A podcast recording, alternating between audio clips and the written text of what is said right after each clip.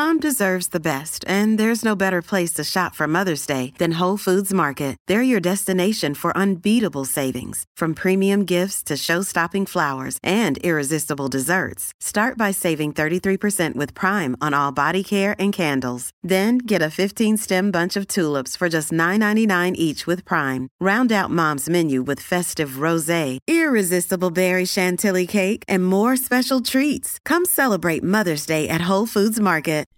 You're listening to episode 89 of the Marathon Running Podcast. In this episode, we're going to talk about all things Boston 2022.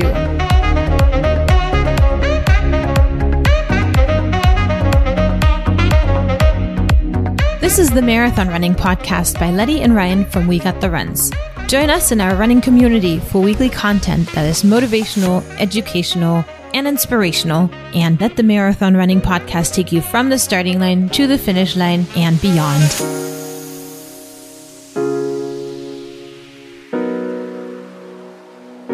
Hey, runners, welcome to episode 89. Hi, Eddie and runners. Hi, Ryan. How is it going? So, what do you mean by that varied intro that you said earlier? Who's your guest? My guest is Dave McGillivray, and he is the Boston Marathon race director. Did you actually send out the Zoom invite? I had to talk with him this morning after timely sending out the Zoom invite. Thank you very much for reminding me. And here we are. I know more than you do about this race, so you can ask me all about it. But before we dive into that, I wanted to thank our existing listeners for tuning in every week. We see the numbers and we really appreciate it. And for everyone new, welcome. We hope that we can provide you with interesting content on all things running, training, etc. I also want to invite you to join our Facebook group. It's called the Speed Striders, where we do fun challenges. Um, coming up this week, guess what kind of challenge we're going to do, Ryan? I think you're doing bingo Yes. How, how did you know? because you were working on it. I saw you. Yes. So we've been working on a blackout bingo, which I don't know if you know this, but blackout bingo is when you have to hit every single space on the 25 space bingo card.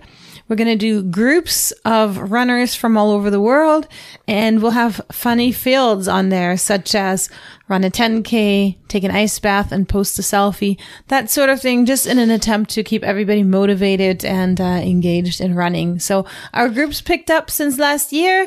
It's awesome. And again, if you want to join us, I'm going to link it in the description here. And also it's Facebook group called Speed Striders. It's funny you referenced run a 10K after the funny things on the board right after you said that. Oh, did I? There's going to be a bunch of different stuff on there, right? Some of them being funny.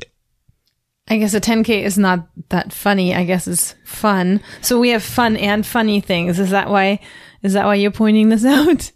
That seems more appropriate. Yeah. So, so anyway, I just wanted to pitch that real quick before we talk more about Boston. What are some good teasers? So Dave McGillivray is a very interesting person. His story of how he started running and how he first ran his Boston is super interesting. Um, also, he is an endurance runner. He is a philanthropist. He raises a ton of money every year. So, you know, it's very interesting to hear him talk about all that. We also talked about how people that fundraise are viewed in the community. Are you required to have a vaccine this year? Yes, for 2022, as we all know, you have to have the COVID vaccine. Are there any exceptions? There are some medical exceptions. I don't know exactly what the uh, guidelines are for those. Those questions are not in any way indicative of my opinion on the vaccine. I was just asking because people probably want to know. That's exactly what I would say as myself, your lawyer. Me, myself, and I, yes. the team, Yes. the podcast team. So actually the vaccine topic I brought up when I initially sent the questions to Dave McGillivray, who is a contractor, a contracted race director for the BAA, the Boston Athletic Association. And we cleared the questions with the BAA and the vaccine was something I wanted to talk about, but I was told not to speak to him about, not because they didn't want to talk about the topic, but because Dave is simply the race director. So he puts on the hat of the person who organizes the race or the logistics after decisions have been made. So he had nothing really to do with those decisions. He just takes whatever decision they make and puts the race into place. That makes sense. Yeah. It's kind of controversial topic too. It is a controversial topic, which was probably why I was trying to get it in because you know I like it when it gets juicy. Are they going to do the virtual run again or a virtual run in addition to the main regular in person run? Well, you're going to have to listen to the entire interview to find out because the answer is somewhere in there. Ah. So I bet you can't wait, including you listeners. So without any further ado, I'm now going to play my conversation with race director Dave McGillivray. All right. So I'm here with Dave McGillivray. Dave, thank you so much for joining us. Yeah, my pleasure. Um, looking forward to chatting and obviously looking forward to getting back to quote unquote normal, whatever that is anymore, in April. Right. So, for those runners that are new, we have a bunch of listeners that started running during the pandemic and people that are new to Boston. You are the Boston race director, but you have a lot more roles than that.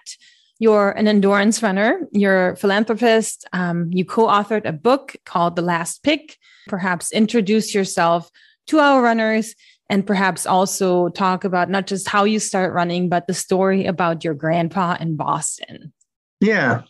Well, um, you know, for me growing up in Boston, obviously a very sports orientated town with all the, you know, Red Sox, Patriots, Celtics, Bruins, and so forth. And growing up here, I, as a young boy, you know, I always had that sort of goal of becoming a professional athlete.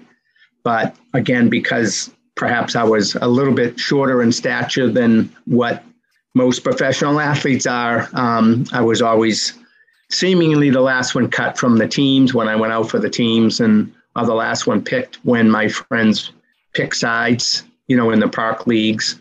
Um, so, not to be denied, I started running because nobody can catch you from running, and you know, I just said I'm going to challenge myself and see what happens, and so I started doing all these personal uh, challenges, running my age on my birthday when I was 12. I ran 12 miles on my 12th birthday when I was 13, 13 miles and 14, 14 miles. And I've been keeping that tradition going now for 55 years.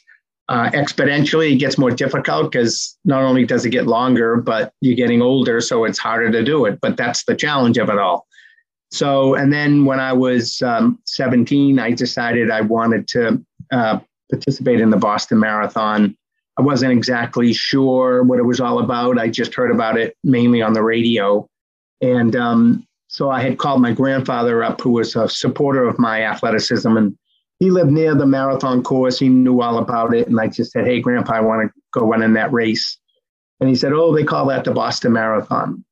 I said, Oh, well, that's a good name for it. Um, I'm going to go run it. And he said, Okay, I'll meet you you know, at Coolidge Corner. And I said, Great, where's that? He says, That's at the 24 mile point. I said, All right.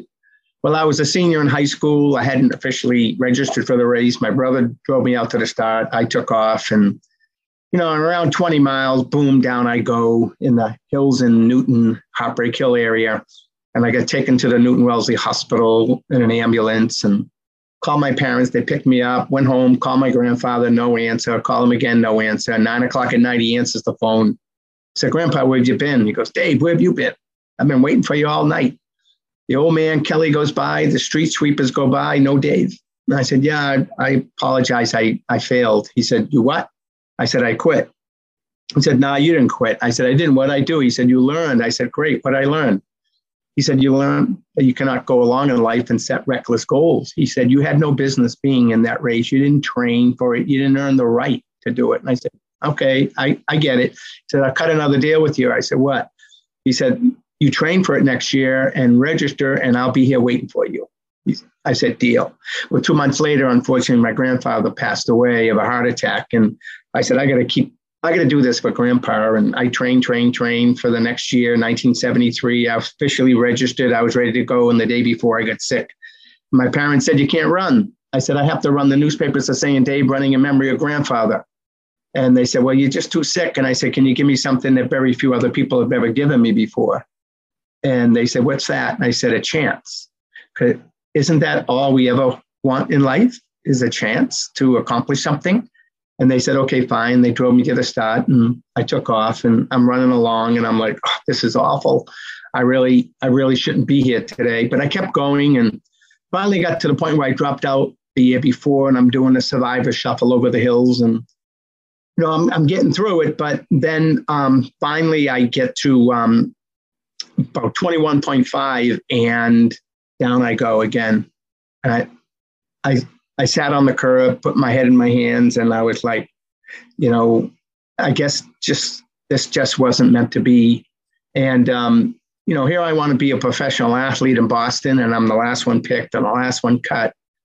And I drop out of my first Boston and drop out of my second Boston, and you know, I'm just starting to lose a little bit that maybe again this wasn't meant to be. And then all of a sudden what i call a defining moment happened where i turned around and i recognized where I was, and I was sitting in front of the Evergreen Cemetery, which is right on the Boston Marathon course, and that's where they um, buried my grandfather. And um, you know, I was I was pretty amazed because you know here he, here he said he'd be here, and you know maybe he wasn't there, you know, sort of um, physically, but he was there spiritually, and he he kept his end of the deal. And I thought, well, if he can keep his end of the deal. I'm going to keep my end of the deal. And I picked myself up and I continued along and I actually finished the race in four and a half hours. And I said to myself that day in 1973 that I'm going to run this race every year for the rest of my life in honor, a tribute of the lesson my grandfather taught me about earning the right to do it. And so this April will be my 50th consecutive Boston Marathon. And I was fortunate to be able to continue to keep my commitment to my grandfather and to myself to run it every single year since 1973. That's such an amazing story in, in just so many ways. Just first of all, how it happened with your grandpa, and then I guess we'll hop into the whole running it for 50 years a little bit later. But I wanted to talk about something else you said the right to earn. So, specifically, Boston is one of those races where you do have to earn the right either through time qualifying or by participating through a charity, because in that case, you're doing so much more. And lately on social media, on different Facebook groups, I've seen a lot of charity runners post and ask regular runners or people that qualified for Boston, how do you guys feel about charity runners? And I've mm-hmm. seen nothing but support because they're not just training like we are, but they're also fundraising. So I wanted you to perhaps address the importance of charity runners and how much of an impact they really make for Boston. Yeah, absolutely. Um, you know, Boston is the holy grail. Um, you know, when people say to me, you know, the race director, I said, well, yeah, I'm the race director, but I'm, I'm more of a caretaker. What do you mean? I said, I'm just taking care of it. It was for a while. It was here way before I was born and it'll be here way after I'm gone. And I'm just sort of taking care of it. So I didn't really set the rules and I didn't really make it what it is today. I just played a little part in that. And, um, but it is considered the most prestigious marathon in the world. And people have it on their bucket list. And, you know, it's almost like you haven't run a marathon until you've run Boston. Well, that's not true. But uh, the fact of the matter is, everybody wants to sort of make it here to uh, the promised land to um, it's sort of their little olympics their world series their super bowl their tour de france so i get it and those of us on the management side understand our responsibility and obligation to sort of really put on a quality event and so the boston marathon historically has been pretty much always about the pursuit of athletic excellence but then, you know, in the in the early 70s and and, and after, um, the uh, walls of intimidation crumbled. People started believing in themselves, and philanthropy entered this the space. And so, so did the the Boston Marathon, and the BAA decided to introduce maybe a a charity component to it, not just you know you, you can only run if if if you are the best of the best. Even though that was the sort of foundation by which we created the qualifying standards, it still, we felt there was room for um, another way to enter and to do it for a greater purpose. So the charity program began, and we have a delicate balance between qualifiers, which is about 80% of the race, and non qualifiers, which is about 20% of the race. And we make, we don't try to hide that fact. We're proud of it, as a matter of fact. So we try to accommodate as many different parts of, you know, our total constituency as, as possible. And, and again, the, the charity runners, um, you know, they have to train just as hard, if not harder, in, in certain regards, um, and be as disciplined and earn the right to toe the line in terms of being fit enough to do it. Because each charity has their own program and their own coaches and their own training uh, regimen. But the other component is they have to raise a minimum amount of money. And in many cases, it's it's a lot of money. It's five thousand or ten thousand or twelve thousand dollars, and that's not easy for a lot of people to achieve. So they're working really hard, both physically to train for the marathon and philanthropically to raise money for worthy causes. And combined, um, each year we raise, you know, three, 30, $39 million between what the BAA does and what the John Hancock Charity Program does collectively. And last year we, we hit the over 400 million mark over the over the last years of fundraising. So we're really proud of being able to give back to the local community and charities all over New England. Um, so yeah, it's a, it's a combination of both, um, you know, the, the qualifiers and the charity runners that sort of make up what what the Boston Marathon is all about now. Yeah, absolutely, and it's uh, it's great to hear some numbers too that we can kind of visualize that a little bit. So, with that, I want to kind of hop back into you again. Um, last week, I was speaking with Bart Yasso, and he was able in his lifetime to turn his passion for running into a job, you know, with, with Runner's World. So, for you, you loved running. How did you end up in the position as a director for the BAA? Yeah. Well, I got a degree in mathematics and I went to work for a benefit consulting firm. And I was working in the John Hancock Tower, which is right at the finish line of the marathon. And I started just thinking about what I wanted to really do with the rest of my life. And being a runner, I said, you know, I want to challenge myself to do something different, do something extraordinary. And I just decided a friend of mine had biked across the United States from my hometown of Medford, Mass to Medford, Oregon. And I thought if he can bike across the country, I can run across the country. Well, that's kind of an idiotic comparison because biking and running are very different. But I just figured, no, if I work really hard and train really hard and earn the right, as my grandfather taught me to do it, I, I, I might be able to do this. And then I said, well, I need to combine it with something else, maybe a greater purpose, because it's going to be really hard to get out there every single day, running 40, 50 miles every single day. So, in working at the Hancock Tower, I sort of looked out the window one day and I saw Fenway Park and I saw a sign out in right field said, Help make a dream come true, support the Jimmy Fund.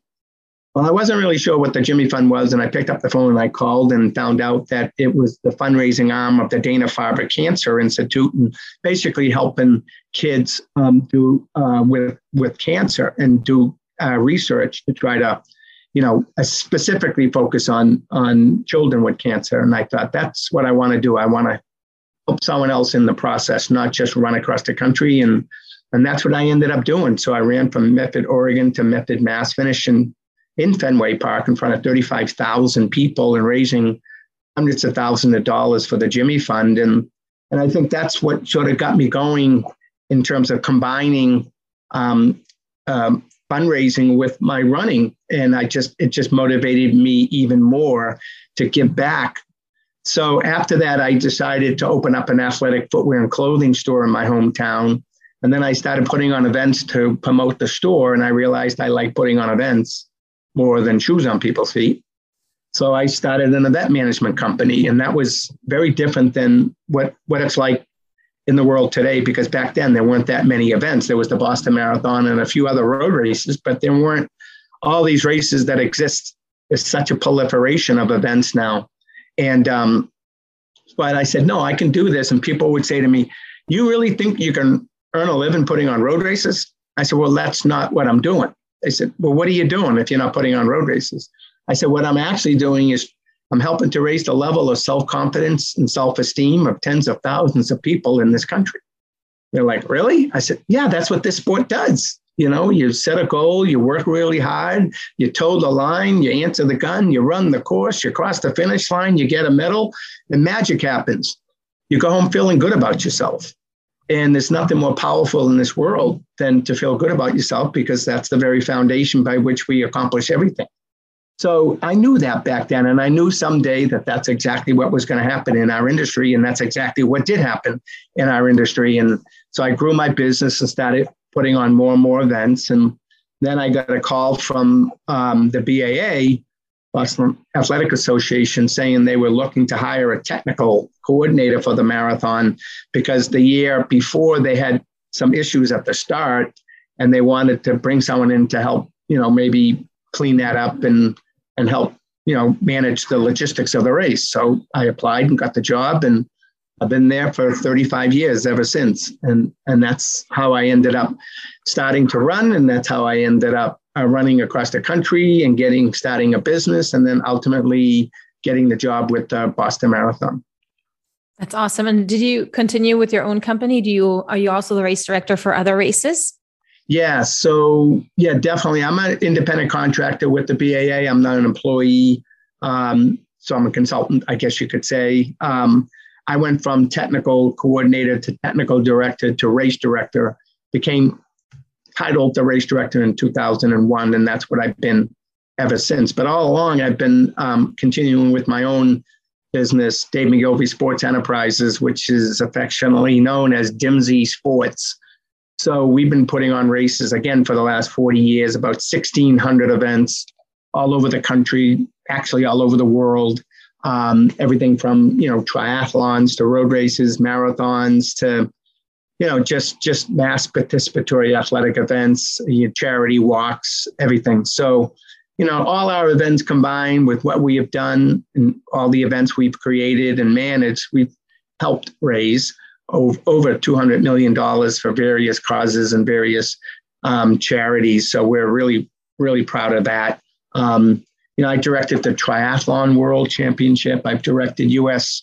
Olympic trial marathons uh, all over, you know, St. Louis, Boston, um, just a lot of lot of events, and we continue to do that. When when the pandemic came, you know, all our events were were went over the cliff. Unfortunately, in 2020, we had 35 events scheduled for the year, and we lost every single one of them. And I always prided myself in thinking that this industry was bulletproof, that nothing was ever going to take it down because people always gravitated to wanting to do something good for themselves. And, and that's what we provided. But the pandemic, I guess, had, um, you know, another, another way of looking at it, I guess, and everything went away. But then, you know, now it's all coming back and we're, we're, we're back at it again. Wow, I didn't realize that you wore the hat of the director in so many different events. Yet earlier when we spoke, you still called the Boston Marathon the Holy Grail. So perhaps we can talk about that. Um, why is Boston the Holy Grail? So, what makes this event so special and sets it apart for so from so many other marathons in your knowledge? Well, certainly, I mean, you know, it's the oldest continuous marathon in the world. So that's number one. Uh, the best marathon is uh, to have ever walked the face of this planet have run the Boston Marathon. So, you know, when when and if you do, you're running along pretty much the same course as all those um, elites and and amazing athletes that have come before all of us. Um, I think that um, you know the fact that you have to qualify sets it apart from any other marathon in the world, maybe except for the Olympic marathon. Um, I think the course itself has um, some significant character to it. it it's um, it's a relatively downhill course, so you have to really know the course in order to run it well. It can be humbling if if you try to try to um, sort of beat it at its own game and and you know you're, you're doing a survivor shuffle for the last six miles if you don't know exactly how to run the course itself or train for this particular course. So that's a unique factor in all of this. Of course all the volunteers over 10,000 volunteers that have come back from year to year to year. Our one of our greatest assets is is the experience and the expertise of you know the committee and and all the volunteers associated with it um, and then of course you know the spectators uh, you know 500000 to a million line the course and what's unique about boston that's maybe different than a lot of other world marathon majors or major marathons throughout the world is that it does actually go through mainly residential um, communities. So people just walk out their front door and you know they become a spectator for the Boston Marathon. So it's it's kind of neat that every year from year to year you see the same people's you know on their front lawn doing the exact same thing, having a cookout, a barbecue, or whatever, and just partying like rock stars while we're all out there running in the marathon. And and they're very educated. They know exactly what to say. And you know, you you don't get to the six mile mark and say, way to go, you're almost done. You know, no, I'm not. I got 20 miles to go. So, I mean, they know exactly, you know, what to say and when to say it and what to hand out. And it's, it's pretty cool. So again, there's just so many different features of the Boston Marathon that have been in place for so many years that sets it apart from, you know, many, many other marathons around the world. Yeah, absolutely. I have to agree with you because last year I did my first um, in person. I did the virtual first and then the in person one. And, you know, I'd heard about the Boston Marathon in 2010 and thought to myself, okay, now it's been hyped up in my mind for the last 10 years. I've heard only good things about it. So it's kind of like you were expecting for it to not be as great because it's just been hyped up in your head. So then I traveled there and it exceeded my expectations and that just completely blew me away that the entire area by the finish line had turned into an athlete's village so to speak. You only saw yeah. people walking around with their jackets on and the festivities and just the entire mood even masked up on a bus going to our rolling start. It was just a huge epic experience. The cheerfulness before after it was just something that i definitely will be running again well, that's good. You know, I mean, we, you know, last year was was pretty amazing in that you know we, we're we're sort of chasing this pandemic and and and it's a moving target as we're planning and not really knowing what it's going to be like once race week shows up and so we have to make some decisions early on so we can plan but we're not really sure that everything is going to be able to go as as planned and and that's why we felt that we needed to decrease the overall field size um, from 30,000 to 20. And we had to think about how are we going to be sort of socially distant from one another just so that you know we keep it safe and come up with the concept of the rolling start and never have ever done that at this race before not knowing is this going to work are people going to accept this are people going to um, you know sort of follow the rules and the policies that we set in place and get on the right bus at the right time and all of that. But when it was all said and done, it, it just seemed to go extremely well. I think people, um, it, it, reminded me of two other race, Boston Marathon races. One was the 100th in 1996, and it was, that was epic. You know, just the fact celebrating 100 years, and we had we went from 9,000 the year before in 1995 to 40,000 in 1996. And it was, it was um, um, an unbelievable experience. And then, of course, the recovery year after the bombing. So the bombing in 2013 and the recovery year in 2014. And just the fact that people came back with this whole sense of pride and Boston strong and we're not going to be denied our running freedom and we're going to take back the finish line. We're going to take back Boylston Street, and it was just epic. And then and then in October, same thing. Just the fact that we had been away from it for, for so long, and and you know now we're all back together again, and and people adjusted, and um, you know they they basically cooperated with whatever we could do and whatever way we set it up. They said, okay, we're going to follow the rules, and they did, and it just turned out great. Yes, absolutely. And um, yeah, I want to talk about those changes actually a little bit more. But just to point out, As you mentioned before, you're a contractor and you're not an employee of the BAA. So, when arranging this interview, I spoke with the director of communications, and we've decided not to ask, obviously, the most pressing questions about the vaccines because you're not the best person to speak to about that because decisions are made and then you are more in charge of the logistics of all of it. However, I would like to talk about the virtual options that had been added, added since uh, last year, uh, virtual options where you didn't have to qualify. Is that something that the BAA thinks is will stick around? Um, definitely not for, for this coming year, April. Um, tough to say what the future will bring based on people's level of interest and and you know where the BAA may want to go with it. Um, you know, obviously, you know, to to at least give people a little bit of a, a sense of the Boston Marathon with the swag, the medal, and the shirts and all that is, um, you know, is is is is something we we off, you know could offer.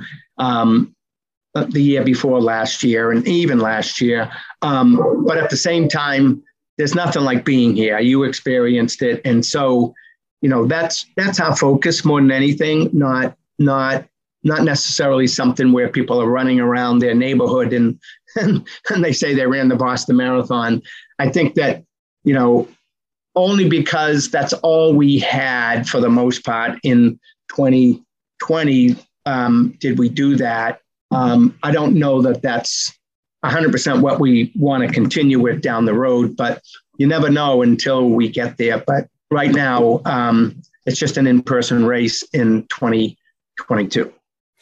And when it did happen in 2020, when you know Boston was canceled, the Boston Marathon did put on the virtual, and it was a pretty well organized virtual event because unlike most races where you just get a shirt at the most with a medal, you guys had set up an app, you had set up little virtual cues and cards and audio and all sorts of things. And were you involved in planning this as well?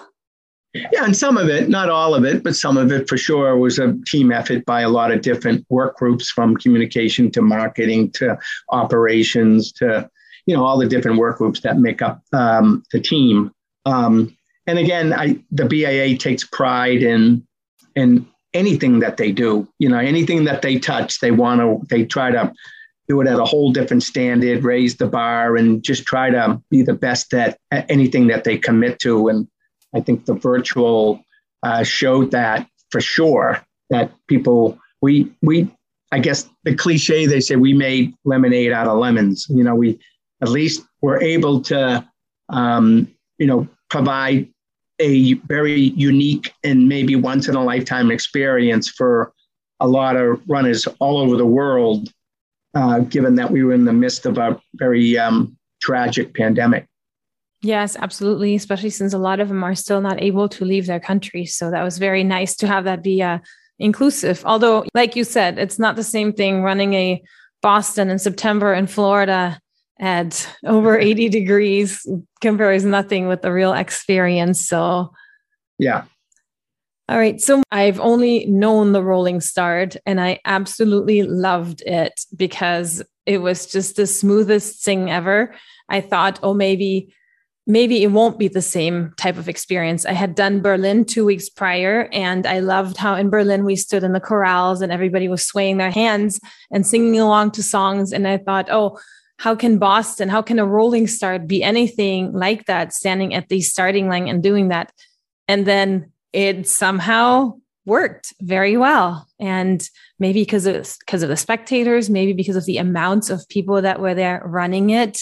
And so my question is will the rolling start stick around? Will it be there for 2022 and might it be there for the future um, obviously good question and i would agree with you that we got a lot of feedback by a lot of runners saying they really like the experience of the rolling start mainly because they didn't have to wait out at the starting line for an hour or two hours before the, their gun would fire. So we understand that for sure.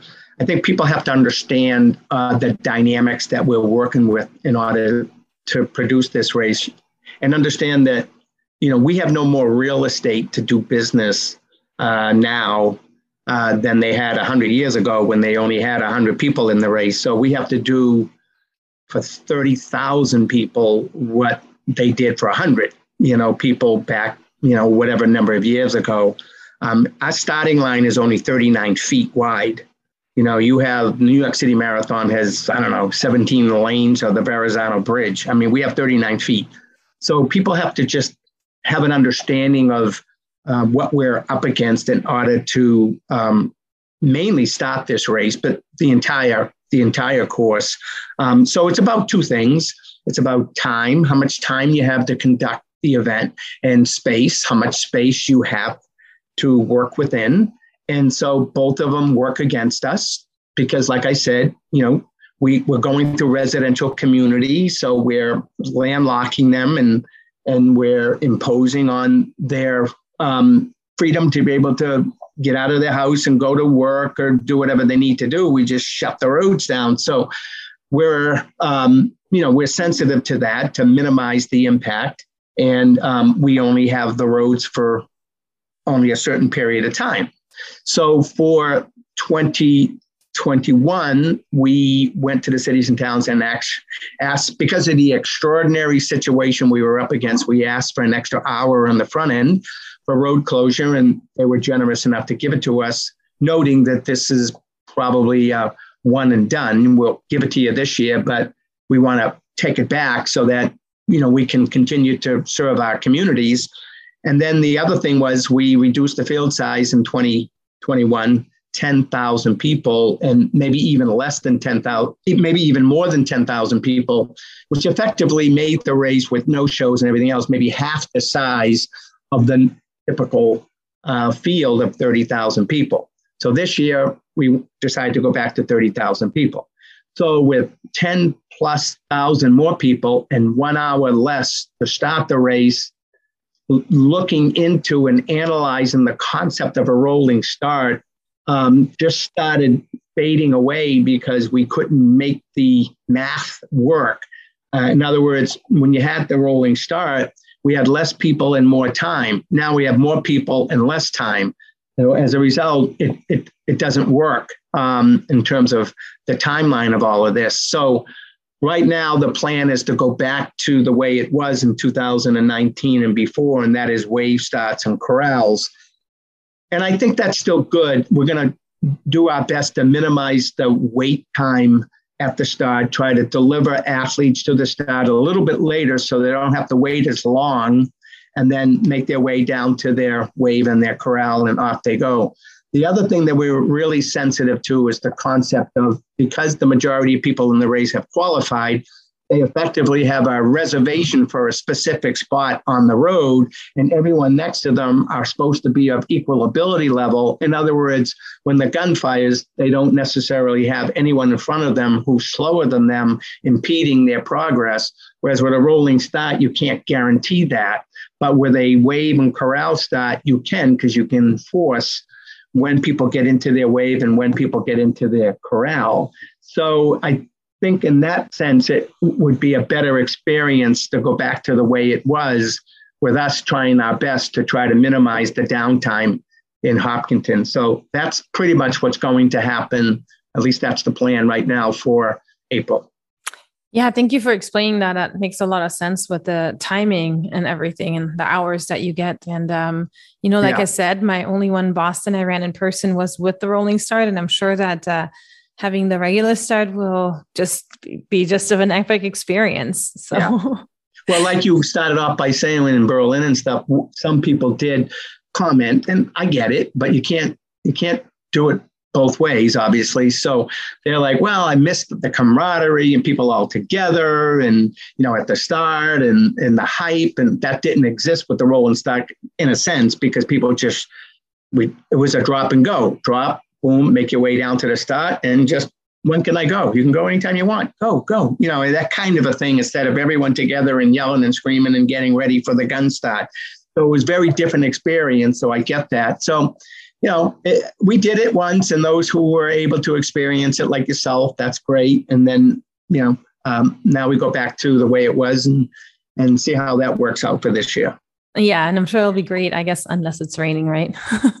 Yeah, right. Well, it's never good when it's raining, but so fingers crossed. yeah. So my last question goes back to you. Um, you had vowed to your grandfather that you would be running Boston every single year. Then you became race director. Obviously, as race director, you are more involved and you're at the front line and you're watching people finish, cheering them on. So please tell us how is it that you still manage to run Boston every year? Yeah, so I ran it for 15 years in a row and then get off at the job to help manage it. And I was like, ah, what do I do? I made this commitment to running it. And now, I'm, now I'm being asked to help run it. Like, what do I do? And anyways, I said, I can't pass up the opportunity to be involved in the management side of the event. So I took the job and I was standing, and this was 1988, and I was standing at the finish line, and everyone's finishing, and I'm high fiving people, and everyone's exuberant and everything else, but I'm not. And again, it was a little bit of being full of self pity because I was seeing them finish when I wanted to run too. So I just said, well, you know, I have a motto on my life, and the motto is uh, my game, my rules.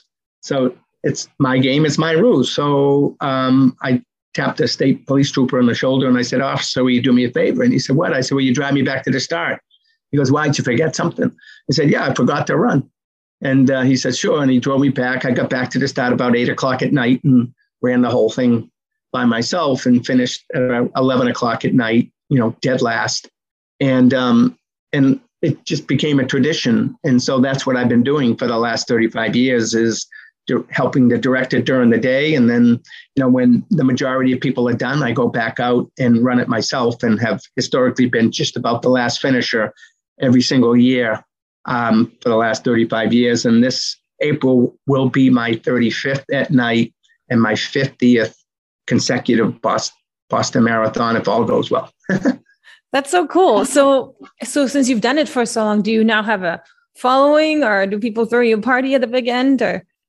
Well, it's yeah, it is interesting because in the early years when I was running it, you know, people were still out on their lawns after partying all day, maybe a little bit, you know, after having a few, and they're yelling and screaming, and they're like, "Hey, you slug, pick it up!" You know, the old man went by a long time ago, you know, and they're thinking that I'm just way, way, way behind. They have no idea who the heck I am.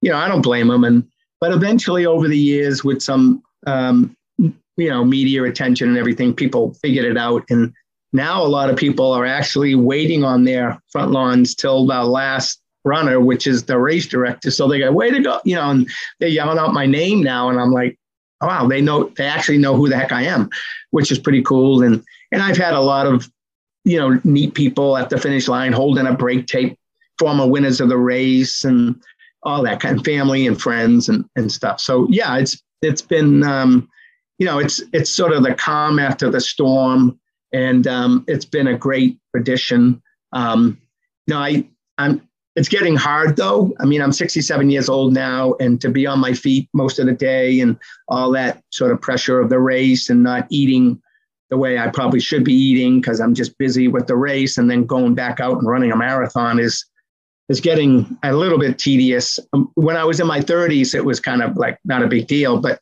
now being in my 70s, uh, 60s, I'm like, this is getting hard you know so eventually i want to start running running it again during the day with everyone else so i'm looking forward to when that might happen again oh yeah that makes sense i didn't think about the fact that you are running it at the end of the day which is already hard when you're not doing stuff during the day but kudos to you if you're yeah. going to do that in 2023 which is when i'm going to run boston next yeah.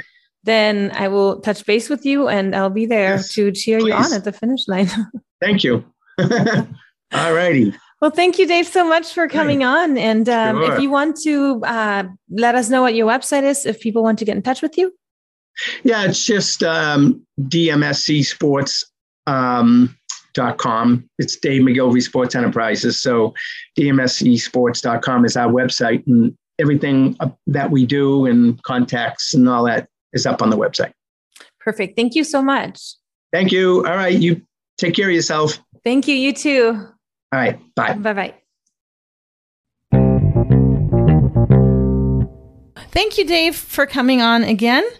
I hope to be in Boston in 2023. And if I do go, I hope to cheer you in as you run your Boston in the evening after the race. That's cool that he runs the race after everyone. That's what I thought too. So And that's it for this week. Next week, a little preview. We're going to talk with David Levine, the head coach of the LA Roadrunners about why polarizing your running works. You're running with a magnet? no, polarizing your running as in running your hard runs hard and fast and running your easy runs super easy. Oh, that makes more sense. Yes. And we're going to hop into the science of it all. I'm going to put my nerd hat on because that stuff actually really interests and intrigues me. So if you guys are up for that, tune in next Monday. And with that, have a great week of running.